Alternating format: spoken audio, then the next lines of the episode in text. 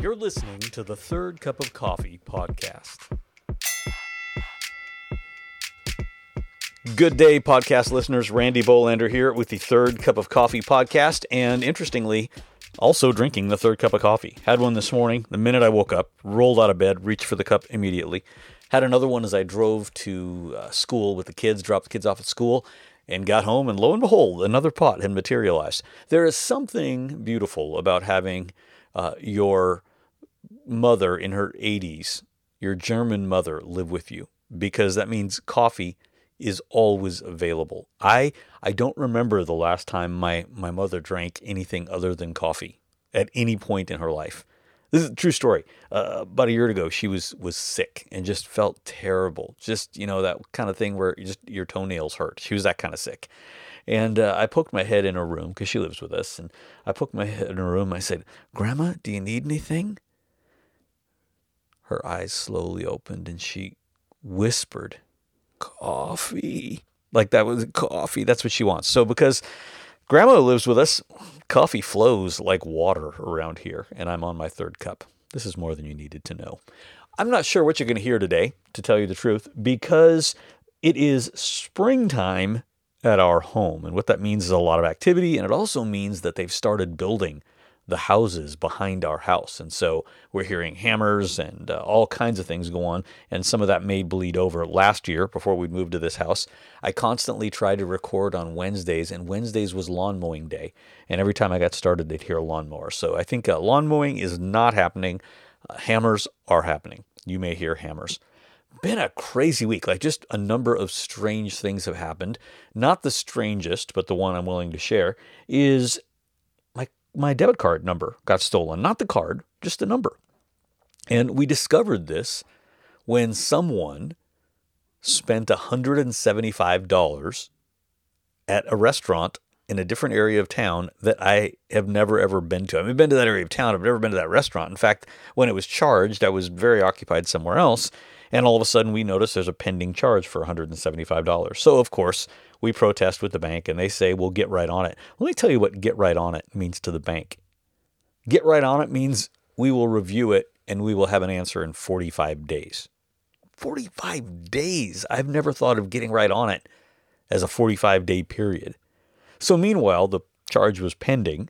And the next day it actually went through, and it went through at $200 because apparently they had tipped and not very well but they ordered a lot of food. I mean, they had uh, three orders of ribs, tacos, a burger, shrimp, um, some chicken strips. I don't know. It was someone had a really, really good time and did not tip well in my name. And frankly, I'm insulted. You're stealing money anyway. Would it have killed you to bless somebody while you were doing it? Apparently, apparently would have.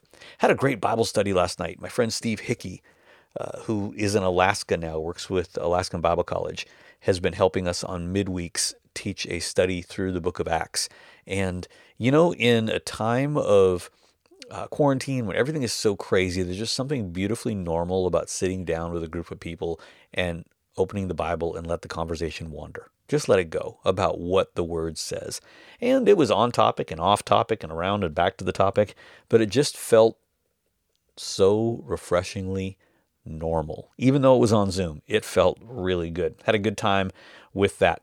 A uh, little bit different podcast today in that oftentimes I will go ahead and broadcast the audio of what I had taught the week before. And uh, I'm not going to do that. I'm actually going to share some things that I'm getting ready to teach on this coming weekend. Now, if you're a part of the bridge, this does not excuse you from the bridge, okay? What you're going to get this weekend is going to be uh, different and more full than this. This would be like if I were a musician, uh, which I'm not, uh, this would be a demo of the actual sermon. Okay, you know how musicians can produce a demo. The actual song may have full orchestration and sound effects and, and production, and the demo was recorded on an acoustic guitar with one broken string in the guy's bathroom on his iPhone.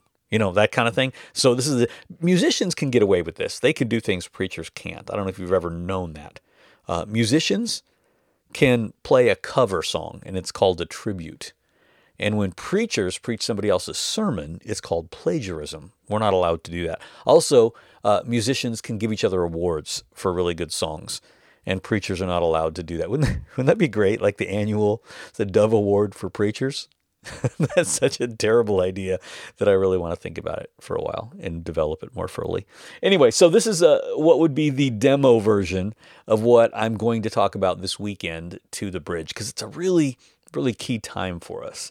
Uh, yesterday was Tuesday. Not sure what day you're listening to this. It's Wednesday. But yesterday was Tuesday.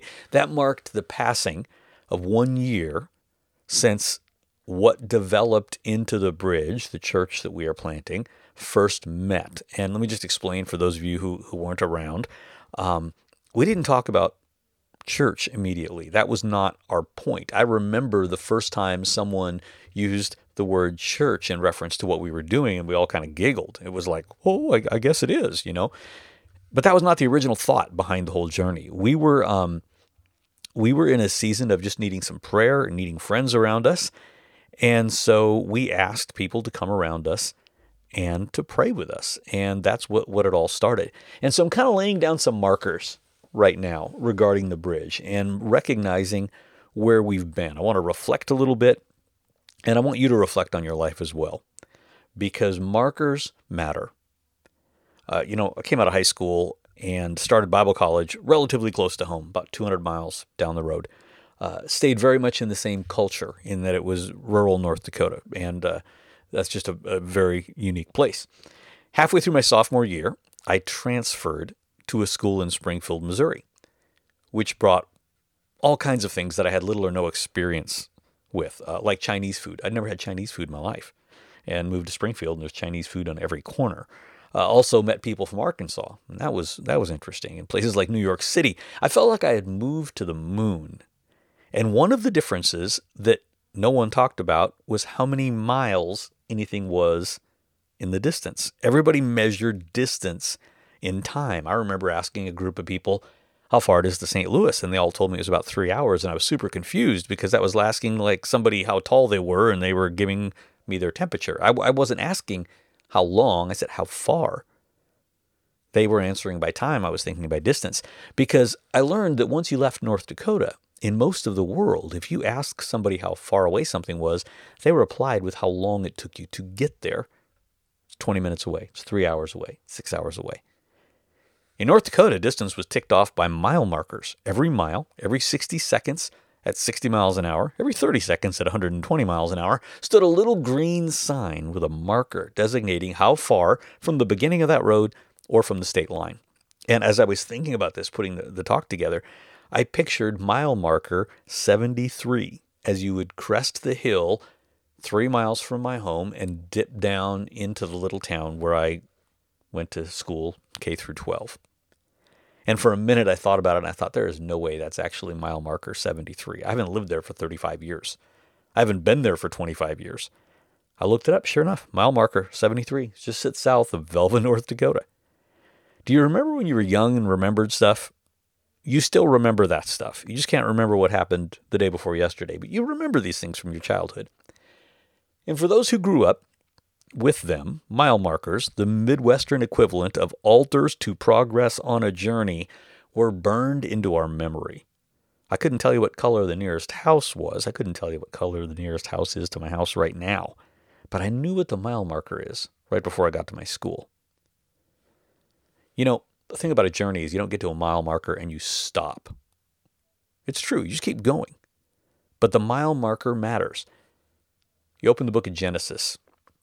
I want to look at the story of someone on a journey and the marker that they put down to kind of memorialize it. Now, like I said, a year ago, we sent out an email to a few people, not a long list, just a few people, and it was an invitation to go on a journey with Kelsey and I. We didn't tell them where we were going, mostly because we didn't know. And I went back and I found the email super simple. It wasn't anything promised. Mm-hmm. I'm kind of surprised anybody answered. But one part of the email stuck out to me, and I would ask this again in the exact same way. This is what I said in the email. I said, Because we are hungry to hear God's voice, and because the days we are living in demand a deeper understanding of His ways, we would like to invite you to join us. So, in order to understand what kind of marker that we're thinking about right now, a year later, I want to look at scripture to another marker that someone else put down. And the person that we're going to look at in the Bible here is uh, he's young, probably younger than most of you. He's got a very checkered recent history. It's not like he's got a shaky distant past. I mean, it's a shaky yesterday. There are things he did this week or this month or this certainly this year that are a little shifty. Even so, on his journey, he attracted the attention of God. The character's name is Jacob, and Jacob is ambitious. When your name means grabber or a usurper and you live up to that name, you quickly get a reputation. He traded his brother out of his birthright. He tricked his father into blessing him. It is a strange twist of truth that our past does not disqualify us from profound encounters with God. Nothing we have done rules out what God might do. And it's not like God has no options or he can't work with other people, but for whatever reason, in each case in our life, he identifies us and he marks us. So even though David is a bit of a charlatan, David, Jacob is, I'm sorry, the sermon is a demo. The actual produced version will be much better. Even though Jacob is a bit of a charlatan, he's not void of heart.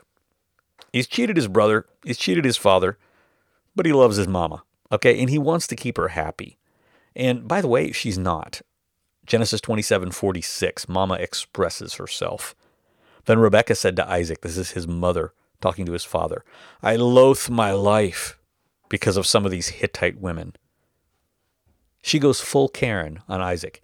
I loathe my wife because of some of these Hittite women. If Jacob marries one of the Hittite women, like one of these, one of the women of the land, what good will my life be to me? She's like, I'd rather die than him marry these ditzy girls. He can't marry here.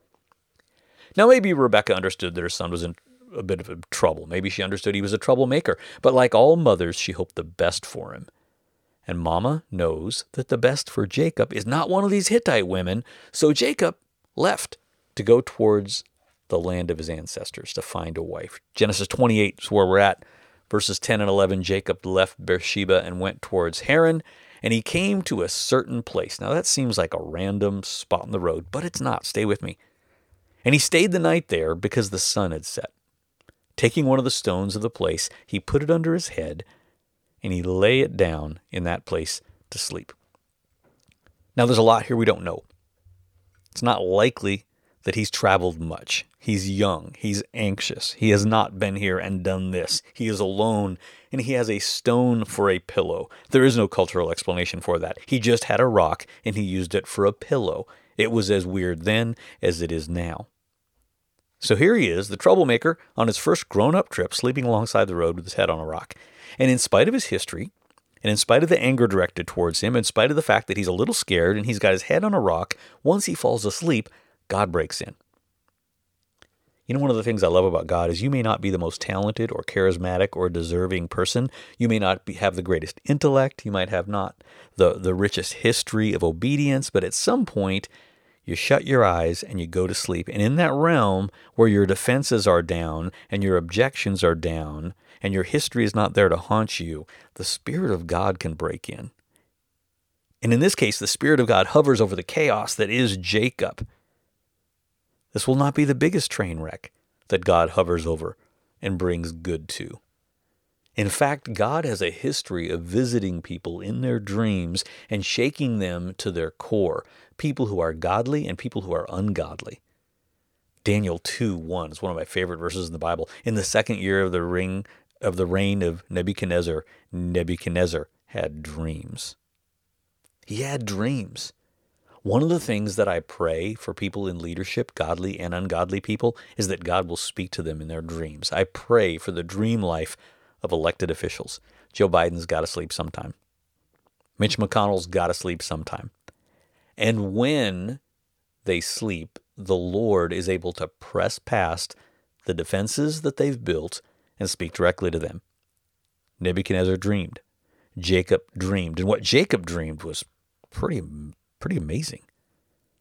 He says, And behold, there was a ladder up set up in the earth, and the top of it reached to heaven, and behold, the angels of God were ascending and descending on it.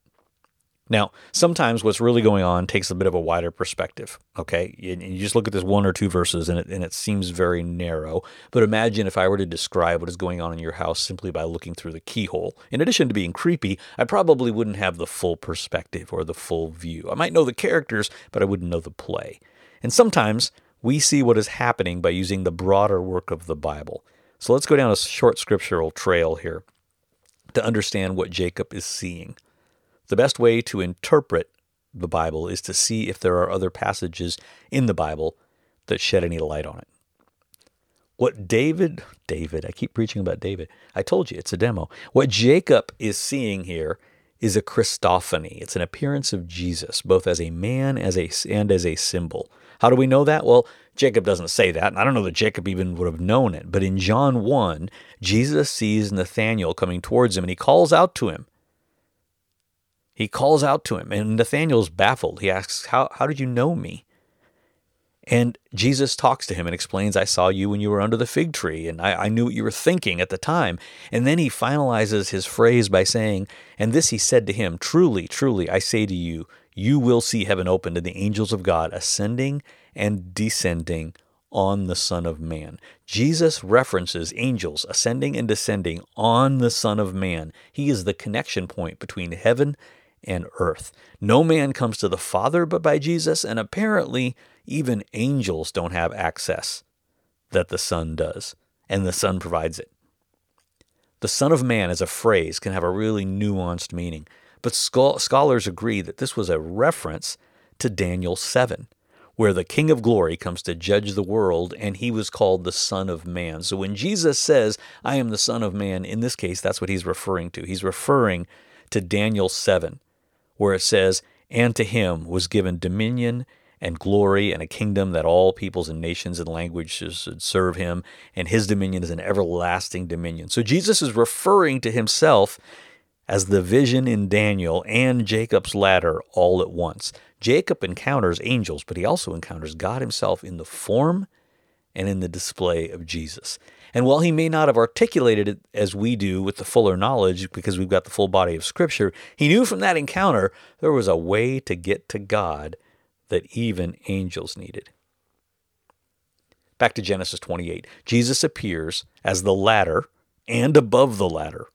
Verse 13 says, And behold, the Lord stood above it and said, I am the Lord the God of your of Abraham, your father, and the God of Isaac. Now this sounds like pageantry, but it's really just an introduction. He's saying, I was your father's God. I was your grandfather's God. And now I am here, and you need to know me in a way that others have known me in the past. You know, a lot of effort has gone into preserving the church making sure that the old things continue to exist. Sometimes I think we've worked too hard to preserve the wrong parts, some of the tradition, some of the comfort points that we knew as kids. We've invested a lot of energy and time and left much of the church with property and without people. There is no propagation or continuity of the story of God in the lives of people without individual encounter with the Lord. Jacob was being told, Your grandfather knew me, your father knew me, and now you're going to know me because if you don't know me, this whole story ends. Churches in America are hemorrhaging young people. It was happening before the pandemic, and now it's happening more than ever. I'm not just talking about rebellious, angry young people. I'm talking about good, solid young adults who are just choosing to opt out. And we're discovering that they did not grow full of God by association. They did not grow close to God by proximity because they went to church with mom and dad. Any more than we grow full of sin by proximity. Sin doesn't enter your heart because you're near it. I mean, proximity can tempt you, but you have to have to commit the sin. And the opposite is true. You don't have a rich encounter with the Lord because your family has had a rich encounter in the Lord. It happens one on one. And this being Jesus here, Jesus makes a promise to him. Jacob's family's got a rich history of promises Abraham, Isaac, And Jesus, at the top of the ladder, calls down with a promise of his own to Jacob. Genesis 28 13 to 15. The land on which you lie, remember, the land on which you are laying there, scared cold with a rock for a pillow, that land I will give to you and to your offspring. Your offspring shall be like the dust of the earth, and you shall spread abroad to the west and to the east and to the north and to the south, and in you and in your offspring shall all the families of the earth be blessed. Behold, I am with you, and I will keep you wherever you go, and I will bring you back to this land, for I will not leave you until I have done what I have promised. This is the same promise that his father told him would be his. But this is the voice of God confirming it. Now, I've used these terms before to describe what the promise was about, but I just want to revisit them again because these are the sorts of promises that God gives people. And I really believe this is the sort of promise that God is giving the bridge. He says, I want to give you a place, I want to give you a people, and I want to give you a purpose. I will bring you back to this land. Why here? It's not where I'm going right now. But God says, No, I'm going to give you this land because this is where I'm going to meet you. There's a geographical component to meeting with God, especially throughout the Bible, and especially in the New Testament, where gathering is commanded of the believers in Jesus. In the Old Testament, he's promising them a nation. Now, I don't surmise we're going to have a nation, but we're going to have a place. In 2021, the bridge will gather under a roof and online. The Lord's going to give us a place. I know you're thinking, Randy, do you know something we don't know? All I know is God is making promises. Like he told Jacob, we'll have a place. He also told Jacob, you're going to have a people. You're going to have offspring. Now, keep in mind, he's talking to an unmarried guy with a rock for a pillow. There are no offspring immediately there. Now, he's on his way to meet his wife's sister, and then the wife that he wanted. And that's a whole squirrely story of its own. But right now, he's being promised things that are not there. One of the things that I am sure of in planting the bridge as that as it comes into maturity, we will have a people.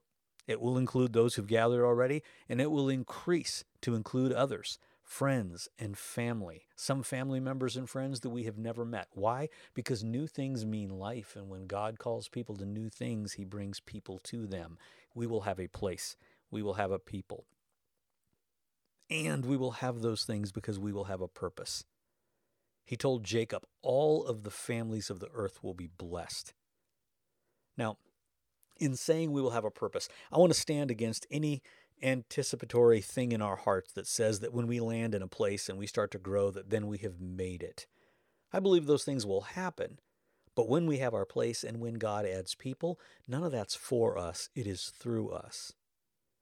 And as the bridge matures and steps into our promises, the point is so that in our maturing and in our glorifying Jesus, all the families of Kansas City and beyond are blessed.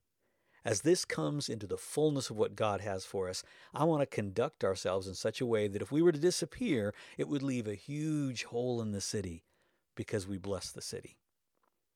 Now, having started during a pandemic and online, we have still pressed in to that idea of having an impact. We've partnered with the Mission Orphanage in Mexico. We've partnered with our friends Steve and Kristen Hickey, who are still a part of our fellowship and minister in Alaska.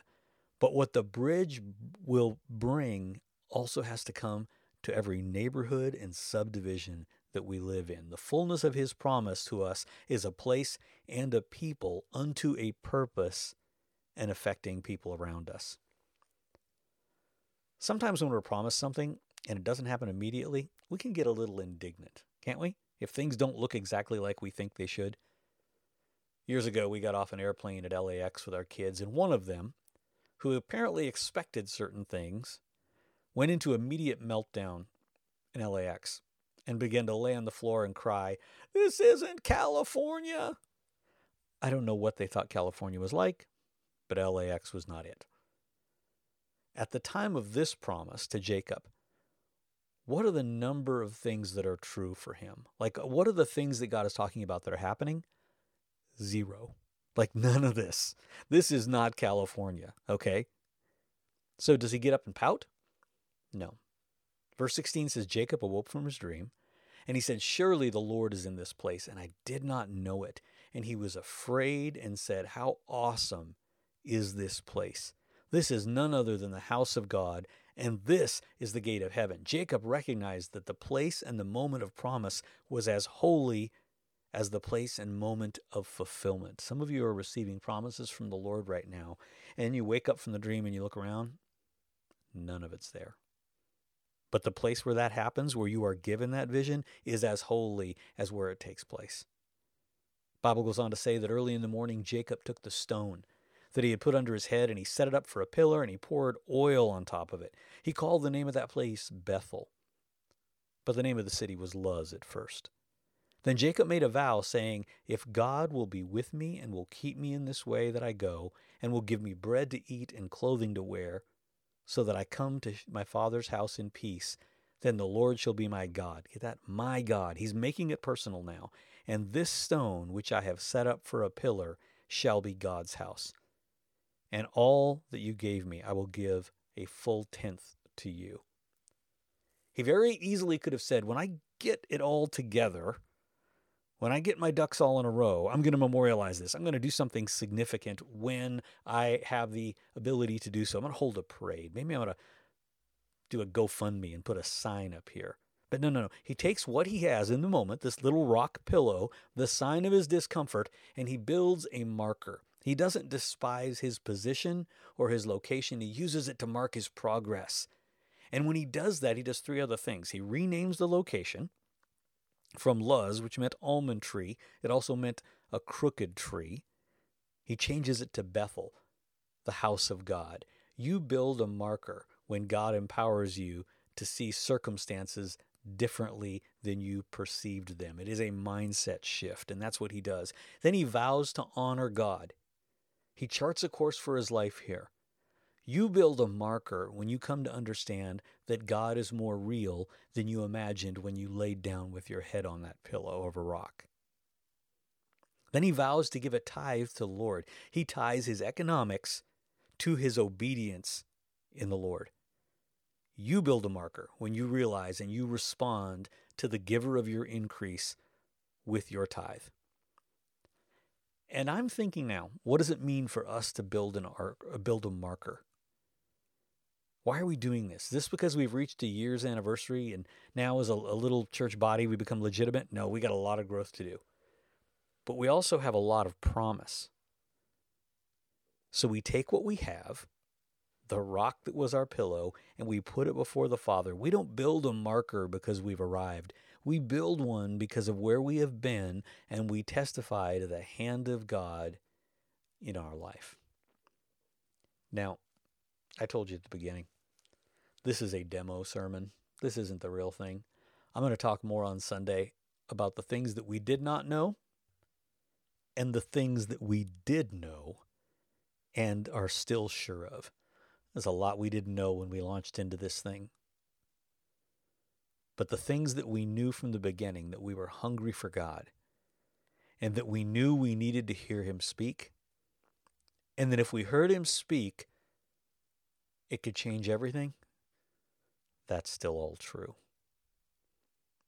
We're going to lay down a marker in prayer and in our giving and in our heart's intent towards one another and towards the King. And we are going to believe for a place and a people and a promise that everyone in our city would be blessed because we've obeyed the Lord. Have a great day. We'll talk to you next week on the third cup of coffee.